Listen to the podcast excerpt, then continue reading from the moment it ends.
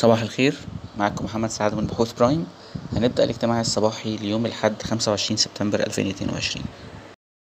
طبعا الخبر الأهم كان آه، اجتماع آه، لجنة السياسة النقدية يوم الخميس اللي فات آه، واللي نتج عنه خلافا لتوقعاتنا وخلافا لبعض توقعات ال- السوق تثبيت سعر الفايدة. لكن الملاحظ إن كان في ارتفاع في نسبة الاحتياطي الإلزامي أو required reserve ratio. النسبة ارتفعت من 14% ل 18% آه، ده أول ارتفاع يحصل النسبة دي من آه، نهاية 2017 أو من أكتوبر آه، 2017 آه، لما النسبة ارتفعت من عشرة في المية إلى أربعتاشر في المية. التول دي من ال- التولز البنك المركزي أو الأدوات اللي بيستخدمها البنك المركزي عشان خاطر برضه يسيطر بيها على السيولة اللي في السوق. آه، هي تول تشددية ولكن آه، تكلفتها على ال- ال- الحكومة وتكلفتها على البنك المركزي قليلة. آه، لأن هينتج عنها تقييد في حجم السيولة وبالتالي آه، هينتج عنها إن البنوك هتبقى مضغوطة لأن هيرتفع عليها آه، تكلفة ال- التمويل آه، بشكل غير مباشر. وبالتالي لو البنوك مررت ال- التكلفة دي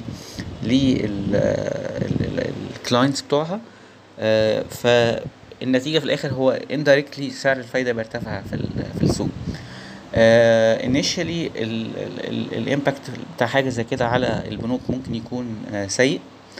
ولكن إحنا بنارجو إن التأثير السيء ده آه بيحدوا مجموعة من العوامل آه أولها إن آه، مقام نسبة الاحتياطي الإلزامي بيكون فيه بعض الاستبعادات زي ال- الودائع طويلة الأجل وزي القروض بتاعت الإساميس برضو منها إن في ارتفاعات إحنا لسه شايفينها متوقعة ويعني محتاجة إنها تحصل في أسعار الفايدة فهتفيد البنوك اللي عندها positive repricing gap أو فجوة إعادة تسعير موجبة فممكن شوية اوفست التأثير السلبي من حاجة زي كده. بجانب إن البنوك ممكن تتحرك وبدافع من آه، نقص السيولة آه، ينتج عنه ارتفاع في عوائد ال treasuries فبرضو ال impact يكون مش آه، بنفس القوة. إحنا كنا طلعنا آه، note آه، يوم آه، السبت. آه، امبارح بنناقش فيه ال- ال- القرار وتأثيره على القطاع المصرفي بالتفاصيل أكتر. وكمان بنقول فيه الامباكت على ال- البنوك مين آه، اللي يعتبر ممكن يكون مرشح إن هو يكون أكثر ضررا آه، من ال- البنوك الأخرى. وده بناء على توقع آه، يعني قد إيه ال 18% ه- النسبة الجديدة هينتج عنها amount قد إيه البنوك مش هتاخد عليها عائد أو مش هتقدر إنها توظفها وبالتالي ده هيخسر البنوك تقريبا آه، عائد أو دخل من العائد أو interest income قد إيه. طبعا ده بي بي بيتجاهل فكرة إن البنوك عندها actions ممكن تعملها تخ- يعني تحد من تأثير حاجة زي كده.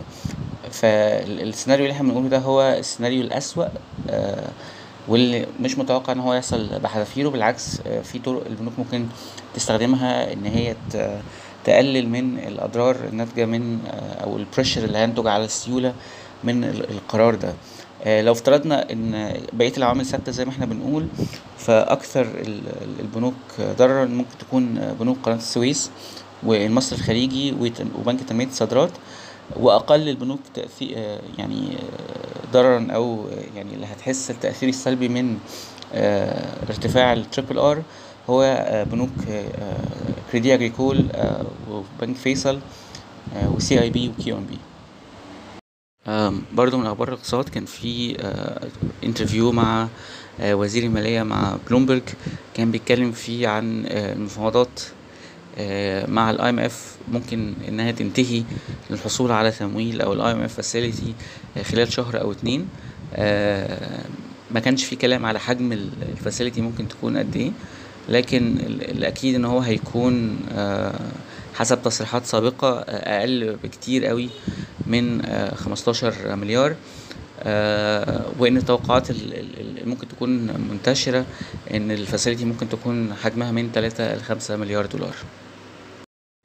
من أخبار الشركات آه، مدينة نصر الإسكان بتستهدف إن هي تسند أعمال إنشاءات لغاية نهاية السنة ممكن توصل لتلاتة مليار جنيه بجانب إن هي بتتطلع إن يكون جزء من استراتيجيتها. التوسع خارج نطاق القاهرة عن طريق مشاريع ممكن تكون في محافظات أخرى زي أسيوط وممكن برضو مشاريع في الساحل الشمالي.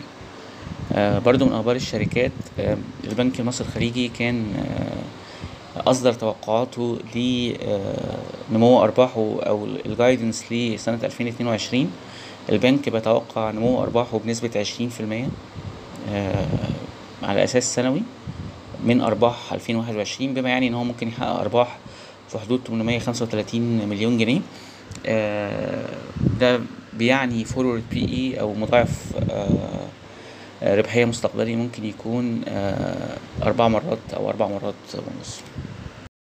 دي كانت أهم أخبارنا النهاردة. شكرا. صباح الخير.